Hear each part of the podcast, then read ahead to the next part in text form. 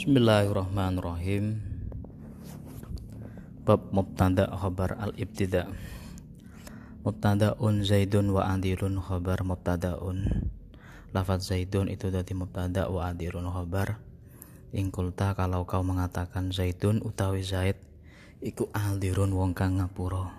Man ing wong iya tadaro kang uh, salah. Sopo man ing Zaid jadi Zaid itu adalah mubtada, adirun itu khabar. Wa awalul mubtadaun ada kalanya lafat yang pertama itu menjadi mubtada wasani. Lafat yang kedua fa'ilun berupa fa'isim fa'il agna yang sudah tercukupi untuk menuturkan mubtada khobar atau nggak perlu khobar dalam contoh asarin dani asarin ono to utawi wong kang melaku bengi sopo dani wong lanang luru. Jadi dalam lafat asarin dani yang pertama ini adalah mubtada. Yang kedua ini bukan hobar tapi fa'il dani uh, uh, dalam lafat asarin dani yang kedua itu adalah fa'il yang tercukupi atau yang tidak membutuhkan untuk menyebutkan khobar. Kalau dibalik dani utawi wong loro sopo sarin sopo asarin karena ini tarkibnya anu tarkibnya uh, apa namanya mutada muqaddam asarin ono to iku ono to utawi wong kang lumaku pengi sapa zani. Wakis dan bisa disamakan dengan lafat ini. Wakas istifhami an nafyu dan begitu pula seperti halnya. Istifham yaitu an kalimat yang diawali oleh huruf nafi jadi setiap istifham dan huruf nafi, kalimat yang nafi itu khobarnya boleh didahulukan, khobar mubtadanya diakhirkan, lalu boleh ditarkib menggunakan mubtada yang memiliki khobar atau mubtada yang memiliki marfu atau fa'il yang dibaca rofa fa'il yang merofakan jadi yang merofakan dan itu asarin Wakot ya juzu dan terkadang boleh nahu contoh faizun utai wong kang beco sopo ulu rosyad. Artinya terkadang contoh semacam ini diperbolehkan dengan catatan tanpa maksudnya kalimat yang tidak didasari dengan istifham atau nafi kok menggunakan mubtada yang uh, memiliki marfu bukan mem yang memiliki fa'il yang dibaca rofa yang tanpa menuturkan khobar itu boleh. Wasani lafat yang nomor dua itu mubtada. Wasani mubtadaan lafat yang nomor dua itu mubtada. Wadal wasfu yang isim sifat yang berada di akhir itu menjadi khobar muqaddam in visual ifradi tip konistakor. Kalau uh, apa namanya isim sifatnya isim sifatnya itu bukan termasuk isim sifat yang mufrad. Artinya nanti pada contoh. Warafa'u mubtada'an bil ibtida kada karaf'u khabarin bil mubtada. Mubtada itu dirofakan karena amil maknawi ibtida.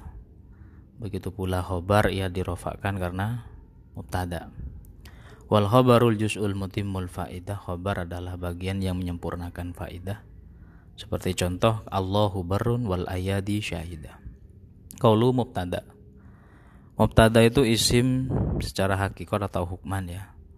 Mubtada itu isim baik secara hakikat atau hukman atau muawalan atau yang ditakwil isim au sorihan atau yang jelas al-ari anil awamili yang tidak terinfeksi amil alaf diat yang uh, berbangsa lafat. Wa zaidati yang bukan tambahan mukhbiron anhu bisa dibuat khobar darinya. Aw wasfan rafi'an limustaghna bihi atau mubtada berupa isim sifat yang merofakkan terhadap lafat yang tidak perlu menuturkan khobar. Berarti wahwa ala kisma ini mubtada itu dilihat dari khobarnya itu ada dua. Mubtada lahu khobar contoh zaidun imun wa mubtada lahu marfu agna anil khabar mubtada yang memiliki marfu yang memiliki sesuatu yang terbaca rofa karenanya dan tidak perlu menjadi khobar. Ya contoh asarindani itu. Kohlu wakis uh, samakan ya maksudnya disamakan ala hadha kullu wasfin setiap isim sifat setiap isim sifat yang berupa istifham merofakkan isim dohir atau domir baik baris Nah, kenapa hal semacam itu diperbolehkan li syiddati syib'il fi'li? Karena isim sifat ini sangat serupa kuatnya menyerupai terhadap kalimat fi'il itu. Jadi seakan-akan Zaidun imun dengan Zaidun koma itu sama. Zaidun imun itu sebenarnya memiliki domir yang tersimpan yang rujuknya kembali kepada Zaid. Zaidun utawi Zaid iku ko imun wong kang ngadeg. Sapa sing ngadeg? Ya Zaid, tapi tidak ditampilkan karena berupa isim sifat ya. Beda dengan Zaidun koma. Zaidun koma ya harus ada fa'il di dalamnya karena itu fi'il. Zaidun utawi Zaid iku koma ngadeg sapa Zaid itu hampir sama gitu Oleh karena itu isim sifat memiliki marfu karena dia memiliki titik persamaan yang sangat kuat dengan fiil. Qalu wa kastifhamin nafi nahu ma madrubun zaidani. Ma madrubun ora ono utawi wong kang den pukul sapa zaidani. Jadi madrubun ini merupakan mubtada yang isim sifat. Nah zaidani itu bukan khobarnya, tapi kalimat yang dibaca rofa yang dirofakkan oleh madrubun dan itu berupa fa'il karena fa'il isim sifat itu juga punya fa'il sama dengan fiil tadi. Oleh karena persamaannya sehingga mubtada yang berupa isim sifat itu boleh tidak menyebutkan khobarnya. Artinya kalimat yang dibaca rafa setelahnya itu bukan ditarkib menjadi khobarnya mubtada tapi menjadi fa'ilnya ya. Faizun ulu rosad. Contoh faizun ulu rosad ini adalah contoh yang uh, mubtada isim sifat ya faizun Ulu rosyad ini berupa fa'ilnya atau marfu'nya. Padahal faizun ulu rosyad itu bukan berupa tarkib yang istifham atau nafi. Ini diperbolehkan tapi terkadang. Wazani mubtada ay muakhir khobar muqaddam. Artinya mubtada muakhir khobar muqaddam. Ako imani ono iku wong kang ngatek zaidani utawi zaid loro. Wa ako imuna zaiduna liwujubi tajarrudil wasfi an alamati tasniyah. Karena isim sifat itu nggak boleh memiliki tanda tasniyah jamak ketika ida usnida dohir ketika disandarkan kepada isim dohir fa in tatabaqa fil ifrad kalau dalam mufradnya itu senada au kana wasfu mutlak atau berupa isim sifat alal mufrad wal musanna jamak ya boleh wajah dua aja jaza amroni. Boleh aku imun zaitun boleh wa ajnaba zaidani wa zaiduna Hmm, jadi dalam contoh uh, apa namanya invisual ifrodi tip konistakor kalau ingin membuat mubtada'mu akhor khobar muqaddam itu antara mufradnya harus cocok ya. Artinya kalau khobarnya itu mubtada'nya itu tasnia khobarnya juga tasnia Begitu pula kalau mubtada'nya jamak, khobarnya harus jamak. Itu cara membuat khobar muqaddam. Kenapa harus nada liwujubi tajarrudil wasfi an alamati tasniyah? Karena isim sifat itu tidak boleh mendapatkan tanda tasniyah dan jamak ketika kapan? Ketika disandarkan kepada isim dohir seperti fi'il itu loh. Seperti itu. Wa mufradan ya'ti wa ya'ti jumlah hawiyatan makna ladhi sikot lah. Sekarang membahas khobar khobar itu ada yang mufrad ada yang jumlah. Kalau khobarnya berupa jumlah hawiyatan makna ladhi sikot lah. Harus berupa khobar yang mengandung makna yang mana makna nanti kembali kepada mubtada. Wa intakun iyahu maknan iktafa biha kalau khobarnya berupa khobar jumlah tapi adalah isi ya, isi dari mubtada iktafa, maka tidak perlu ada hawiyah. Ada makna yang kembali kepada mubtada. Seperti contoh nutki utawi pengucap ingsun iku Allah utawi Gusti Allah iku hasbi wa kafa. Jadi dikatakan khobar itu ada dua. Ada khobar mufrad seperti contoh di atas, ada khobar jumlah. Syarat khobar itu bisa berupa jumlah itu harus mengandung makna yang kembalinya nanti rujuk kepada mubtada kecuali khobar jumlahnya berupa isi dari mubtada. Contoh nutki pengucap ingsun, apa isi ucapan saya? Allahu hasbi wa kafa. Dalam lafat Allahu hasbi wa kafa ini tidak ada rujuk yang kembali kepada lafat nutki. Mengapa diperbolehkan? Karena Allahu hasbi wa kafa itu adalah isi dari ucapanku. Nah, semacam itu. Wal mufradul jamidu fariun. Kalau khobar mufrad itu harus yang khobar yang jamid yang fariun yang tidak disertai dengan domir. Wa yushtaq kalau khobarnya berupa khobar mustaq fahwadu domir mustakin. Maka dia harus memiliki domir yang tersimpan wa abrizan humut lakon haisu talama laisa maknahu lahu muhassola Lalu doho, domir yang wajib disimpan itu harus wa abrizan harus ditampilkan secara mutlak khobarnya mubtada. Mubtada ya eh khobarnya khobar yang mustaq ya. Domir dari khobar yang mustaq itu wajib wa abrizan humut lakon haisu talama laisa maknahu lahu muhassola domir dari khobar yang mustaq itu wajib ditampilkan wa abrizan secara mutlak. Kalau domir tersebut beriringan uh, dengan mubtada yang mana makna mubtada tersebut tidak bisa sempurna kecuali dengan khobar mustaq nah, jadi nanti contohnya.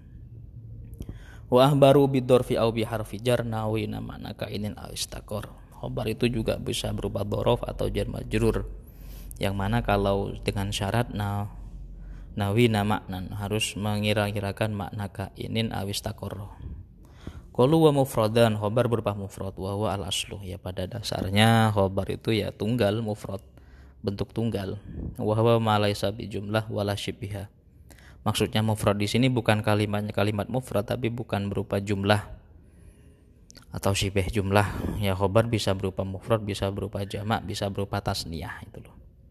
Itu walaupun tasniyah tetap dikatakan khobar mufrad walau bentuknya jamak tetap dikatakan khobar mufrad. Nanti kalau tersusun dari jumlah baik fi'liyah atau ismiyah maka itu khobar jumlah. Nah sekarang kalau khobar jumlah bagaimana? Hawiyata makna ladhi sikotlah harus mengandung makna yang kembali kepada mubtada. Tujuannya liyahsul ar-ribatu ba'i liyahsul arib itu agar hubungan antara mubtada dan khobar itu masih terjalin. Biayaku nafiha di dalam khobar tersebut domiruhu ada domir yang kembali kepada mubtada. Contoh ini al mujtahid utawi wong kang beco iku faza. Eh al mujtahid utawi wong kang ijtihad iku faza beco sapa sing beco ya mujtahid. Nah itu di dalam lafat faza itu ada khobar eh ada domir yang kembali kepada mubtada karena khobarnya mujtahid itu berupa jumlah is, jumlah fi'liyah faza sopo. Walau karena domir fi jumlatil ukhro walaupun domirnya tersebut ada terdapat pada jumlah yang lain tapi masih ada hubungan dengan jumlah yang pertama. Contoh Zaidun utawi Zaid iku ja atau sopo Umar fakoma mongko ngatek sopo Zaid. Artinya fakoma mongko ngatek sopo jaa zaid zaidun jaa sopo teko jaa. Zaidun utawi zaid iku jaa teko sopo umarun umar. Fakon nama ku ngatek sopo zaid. Jadi khobarnya itu ada di jumlah yang nomor dua tapi masih ada hubungannya dengan jumlah yang pertama. Au yakuna fiha isyaratan atau berbentuk isyarah seperti contoh Allah taala. Walibasut taqwa utawa dan penganggo takwa iku dzalika utai mengkono libas iku khairun kebagusan itu isyarah. Au tikrarul mubtada bilaftihi atau mengulangi mubtada dengan lafadznya al-qari'atu mal qari'ah au umum yadhulu tahtal mubtada atau makna umum yang berada di bawah mubtada. Intinya setiap khobar jumlah itu harus ada robit ya makna atau domir yang rujuk kembali kepada mubtada agar hubungan mubtada dan khobar masih terjalin penempatan domirnya itu tergantung susunan kalam kalau ada kalanya yang langsung, ada kalanya di jumlah yang nomor dua, ada kalanya berbentuk isyarah, ada kalanya menggunakan makna umum dan lain sebagainya. Qaulu iyahu wa intakun iyahu. Nah, jadi kalau sekarang khobarnya isi dari mubtada, khobar jumlahnya termasuk isi dari mubtada, maka tidak perlu ada domir di situ. Uh, qauluhu fariun jadi khobar yang mufrad yang jamid itu harus tidak memiliki domir.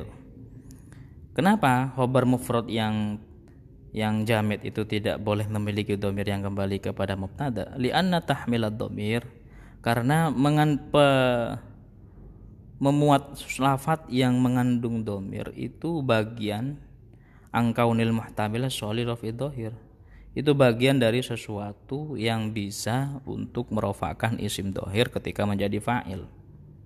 Dan hal wadhalika maksurun alal fi'li wa dan hal itu hanya bisa dilakukan oleh fi'il atau serup syibah fi'il itu loh. Jadi begini setiap khobar yang memiliki domir yang kembali kepada mubtada itu pasti khobar jumlah ya. Itu pasti khobar jumlah dan khobar jumlah itu biasanya fiil itu loh. Karena setiap fiil itu pasti merupakan terhadap fa'ilnya.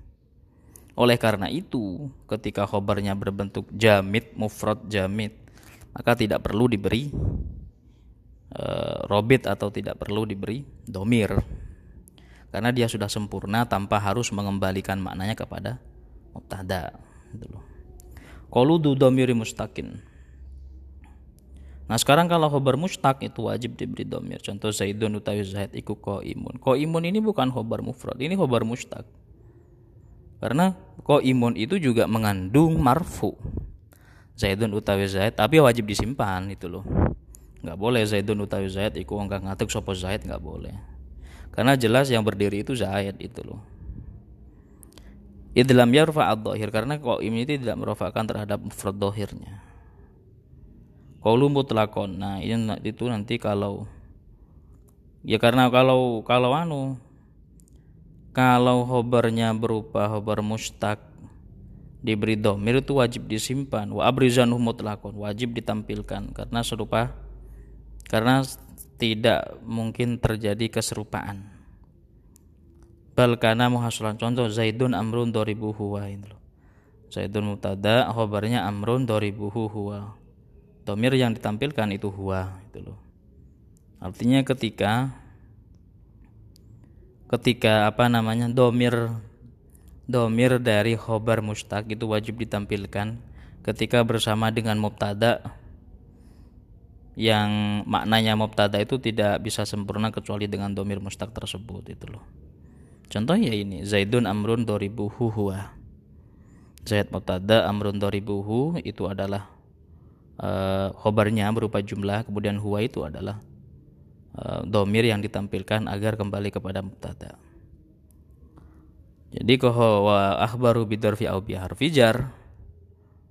huruf jar dan dorof itu bisa menjadi khobar kalau menggunakan makna kain awis takoro ya biasanya kalau khobarnya berupa dorof au jar majrur dimaknai tetap ing dalam tetap ing dalam itu loh Zaidun utawi Zaid iku indi tetep ing dalam sanding ingsun wal ilmu utawi ilmu iku fi suduri tetep ing dalam hati dan seterusnya.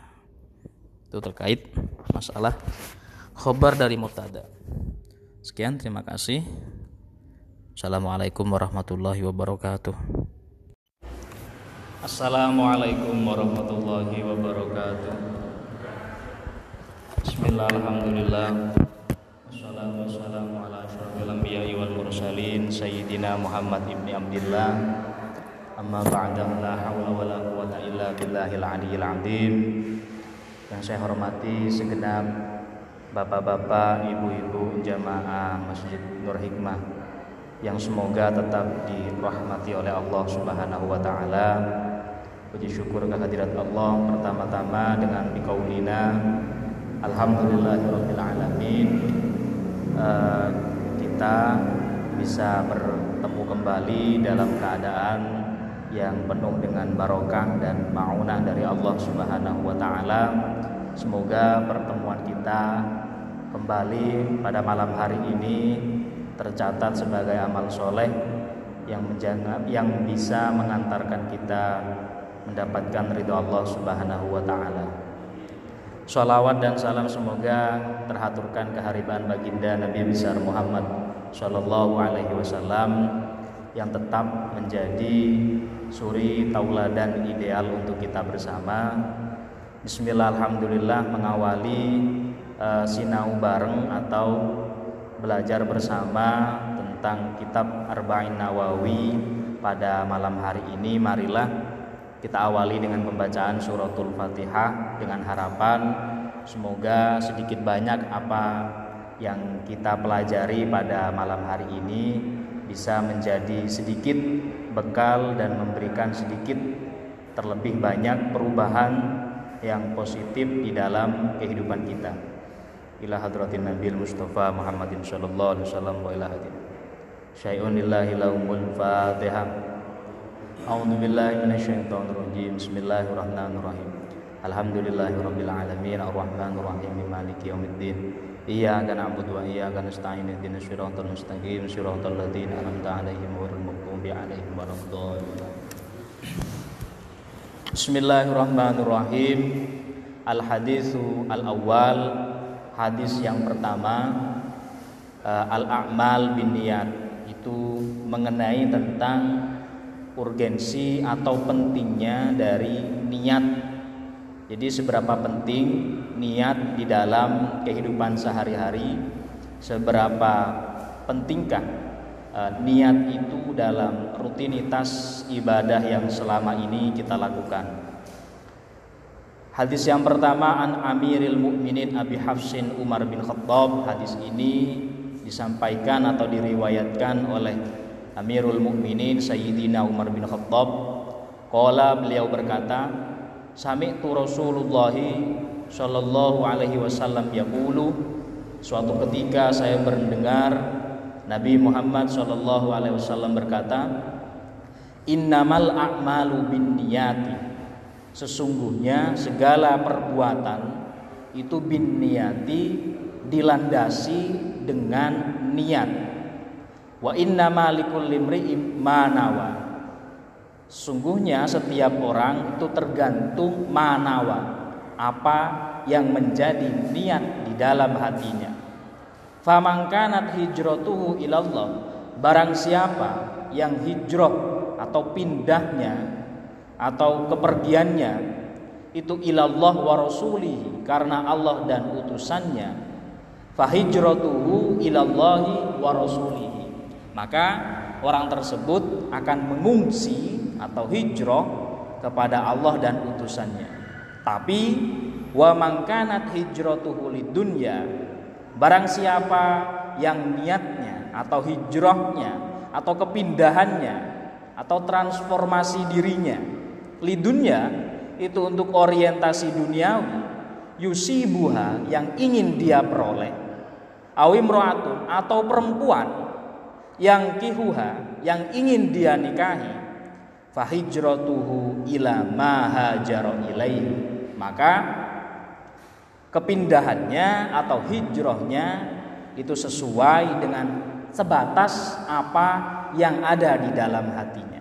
Hadis ini Imam Muhaddisin Abu Abdullah Muhammad bin Ismail bin Ibrahim fi Suhahil Bukhari wa Muslim. Jadi hadis ini hadis sahih Memang hadis pertama dalam kitab Arba'in Nawawi juga menjadi keterangan pertama di uh, mayoritas 80% kitab fikih sepengetahuan saya itu pasti mencantumkan hadis innamal a'malu binniyat karena ini sangat sangat penting sekali. Kenapa ini sangat penting? Karena orientasi niat tersebut menentukan setiap langkah dan membedakan setiap perbuatan. Sebagaimana kalau dicontohkan ketika orang cuci muka, kalau dia niati wudhu ya jadi wudhu. Tapi kalau aktivitas cuci muka tersebut tanpa ada niatan wudhu, ya dia sebatas cuci muka doang. Atau semisal dia mandi, atau semisal dia makan, pekerjaan-pekerjaan yang sifatnya rutinitas sehari-hari, itu bisa bernilai ibadah, bisa mendapatkan pahala kalau di dalamnya itu diniati, ada unsur niatnya yang dia miliki. Semisal ketika kita makan, Pekerjaan makan itu pekerjaan yang sederhana, yang rutinitas setiap hari kita lakukan. Tapi kalau kita makan, kemudian ada niatan di dalam diri kita. Walaupun hanya sebatas ucapan, niat kulo dahar ben kuat oleh nyambut gawe. Lah niku makan yang kita lakukan dengan makan tanpa niat itu nilainya sudah berbeda. Ketika makan tersebut ada niat agar supaya kita mendapatkan kekuatan untuk hal-hal yang kita lakukan yang sifatnya wajib semisal bekerja untuk keluarga, ibadah untuk pribadi sendiri. Nah, makan yang kita lakukan itu nilainya di mata Allah Subhanahu wa taala memiliki nilai ibadah. Biasa kalau kita makan tanpa ada niatan ya yang kita dapat cuman kenyang saja. Hadis ini menjelaskan tentang beberapa hal yang sangat penting sekali. Yang pertama, innaha tadullu ala anna man nawa syai'an yahsulu lahu wa illam ya'mal lahu. Hadis ini menunjukkan barang siapa yang memiliki niatan tertentu yang mana tujuannya itu adalah hal positif dia akan mendapatkan pahala dari niatnya. Walaupun perbuatannya amalnya itu tidak jadi dia lakukan. Contoh semisal kamaridin tuhalifu anil jamaah orang yang sakit tidak bisa melaksanakan ibadah berjamaah karena dia harus berbaring di rumah tapi di dalam hatinya dia punya niatan dia punya keinginan untuk melaksanakan jamaah. Lo pahala jamaah tanpa dikurangi, tanpa didiskon, tanpa dikorting sepeser pun, itu diberikan oleh Allah kepada manusia yang melakukan niatan tersebut. Itu sangat pentingnya niat itu di situ. Bahkan ibadah wajib, sholat, puasa, zakat, haji, semuanya itu disertai pertama kali dengan ni, niat. Musolli fardhu niat ingsun sholat duhur niat ingsun ngetokaken zakat, niat ingsun haji, niat ingsun poso. Semuanya diawali dengan niat. Agar apa? Yang pertama jelas namanya taat budi. Taat budi di sini artinya menjadikan ibadah tersebut murni karena Allah taala. Nawaitu sauma an ada ifar di syahrin Ramadan hadis sanati akhirnya lillahi ta'ala. Jadi mau aktivitas puasa yang kita lakukan selama 12 jam itu nanti kok terbesit orientasi agar pamer misalkan. Agar terlihat orang eh, yang ahli ibadah misalkan. Kok awalnya dia itu sudah memiliki niatan lillahi ta'ala. Awal tersebut yang dicatat. Nah makanya innamal a'malu bin niat semua perbuatan yang kita lakukan itu tergantung dari niat yang kita bersihkan di dalam hati kita. Oleh karena itu, eh, niat di sini menjadi eh, pondasi eh, pokok dari setiap eh, perbuatan yang kita lakukan. Hal-hal yang sifatnya biasa seperti aktivitas sehari-hari bisa jadi itu bernilai ibadah kalau memiliki niatan tujuannya orientasinya memang ibadah.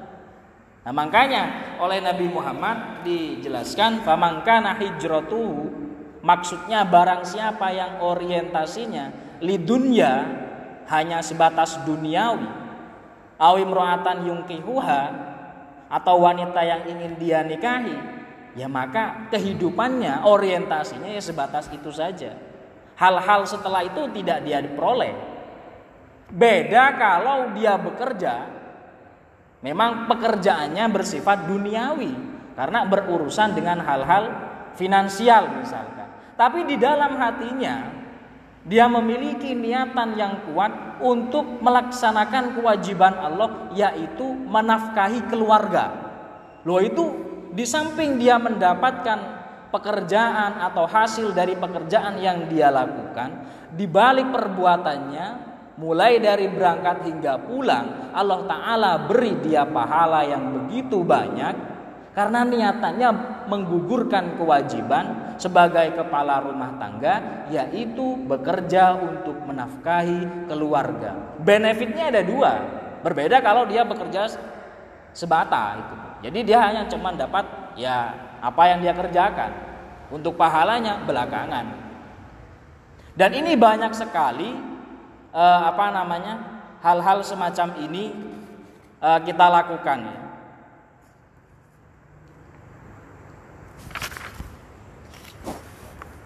Bahkan di, dikisahkan ya, ada sebuah kisah kamahukia anna ini ada dua saudara karena ahaduhuma abidan wal akhir asian.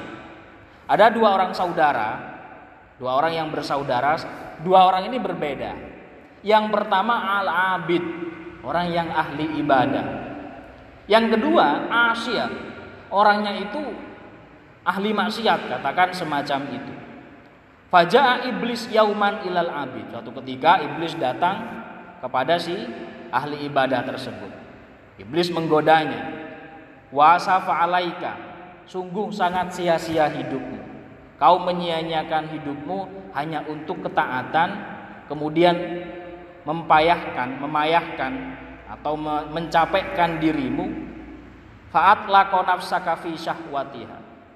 Kemudian harusnya ketika engkau hidup di dunia ini engkau gunakan kesenangan yang tiada tara. Kemudian dia berkata di dalam hatinya, La'alla anzil ila ahi fi asfalid dar wa aufaqahu ala ma huwa fihi min laddatin thumma atubu. Mungkin sebaiknya demi apa yang telah disampaikan oleh bisikan iblis, saya ingin mencicipi maksiat sekali saja Kemudian nanti saya bertobat. Itu katanya semacam itu. Nah, saudara yang asih, yang ahli maksiat ini, fa innahu istaiqadha sakri.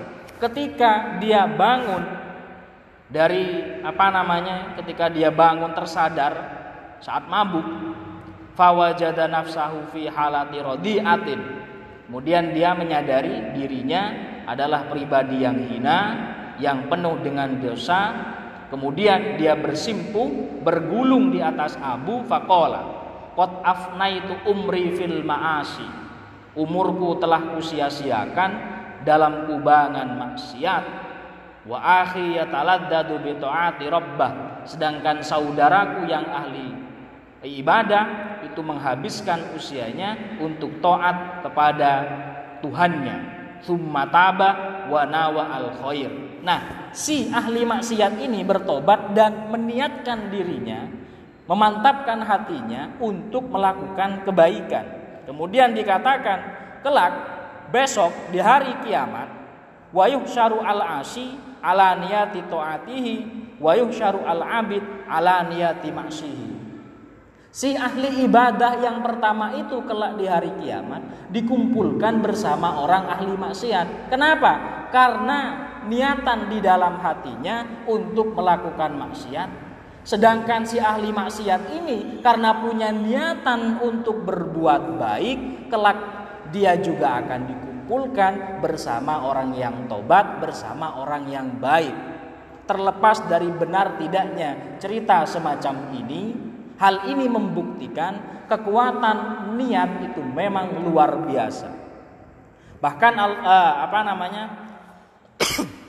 Allah taala berkata di dalam sebuah riwayat yang lain dalam hadis qudsi, "Innallaha azza wa jalla la al-'abda ala niyati ma la yu'ti ala amali."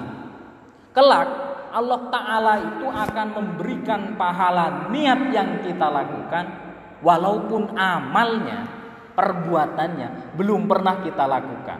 Dikisahkan kelak ada beberapa orang yang ketika di hari kiamat mereka bingung karena merasa amal ibadahnya tidak cukup, mereka merasa ibadahnya pun tidak diterima oleh Allah, ternyata ada pahala haji, ada pahala sedekah, ada pahala riyadhah, ada pahala ibadah dan lain-lain. Dia bingung, udah dapat dari mana pahala ini? Ketika ditanya, padahal dia merasa selama di dunia perbuatan-perbuatan itu belum pernah dia lakukan. Kemudian dijawab oleh malaikat, itu adalah pahala niat yang kau lakukan walaupun perbuatannya belum kau kerjakan. Itu dahsyatnya niat semacam itu. Makanya uh, dalam setiap ibadah terlebih hal tersebut adalah ibadah wajib, niat itu hukumnya wajib atau fardu ya. Sehingga yang pertama di samping dalam ibadah fardu niat itu bersifat uh, wajib untuk menjadi pembeda dengan aktivitas yang lain, nilai dari niat tersebut menjadi hal yang sangat penting untuk diperhatikan karena uh, likul limriin alamanawa. Setiap seseorang itu tergantung dari niatnya. Dan hebatnya niat itu rukun tempatnya itu ada di hati. Sehingga kita tidak bisa menjak seseorang dari perilaku dohirnya saja. Kita nggak tahu niat yang dia uh, tanamkan di dalam hati ketika berbuat sesuatu itu kita nggak tahu. Karena niat itu di dalam hati dan itu hak prerogatif Allah Subhanahu wa taala untuk menilai seseorang gitu. Makanya niat itu di dalam hati. Kalau di mulut itu bukan niat, itu namanya azm atau rencana. Gitu. Jadi kalau kita melakukan sesuatu kemudian diniati, yaitu kerentak di dalam hati kita untuk melakukan sesuatu.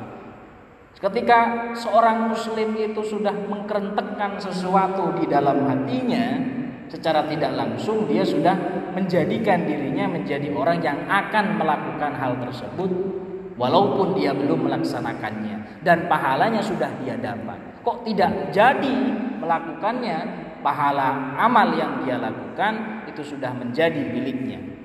Sehingga kata Nabi, "Famangkana hijratuhu ilallah wa rasulihi" Barang siapa yang orientasinya adalah hijrah pindah kepada Allah dan Rasulnya fahijratuhu ilallahi wa rasulihi maka hijrahnya atau apa yang dia peroleh itu semua kepada Allah dari Allah untuk Allah dan untuk Rasulnya jadi kalau dibandingkan famangkana hijratuhu ila dunya, kalau hijrahnya itu hanya untuk orientasi duniawi, maka sebatas itulah yang dia miliki. Allah taala tidak akan ikut campur terhadap apa yang telah ia lakukan.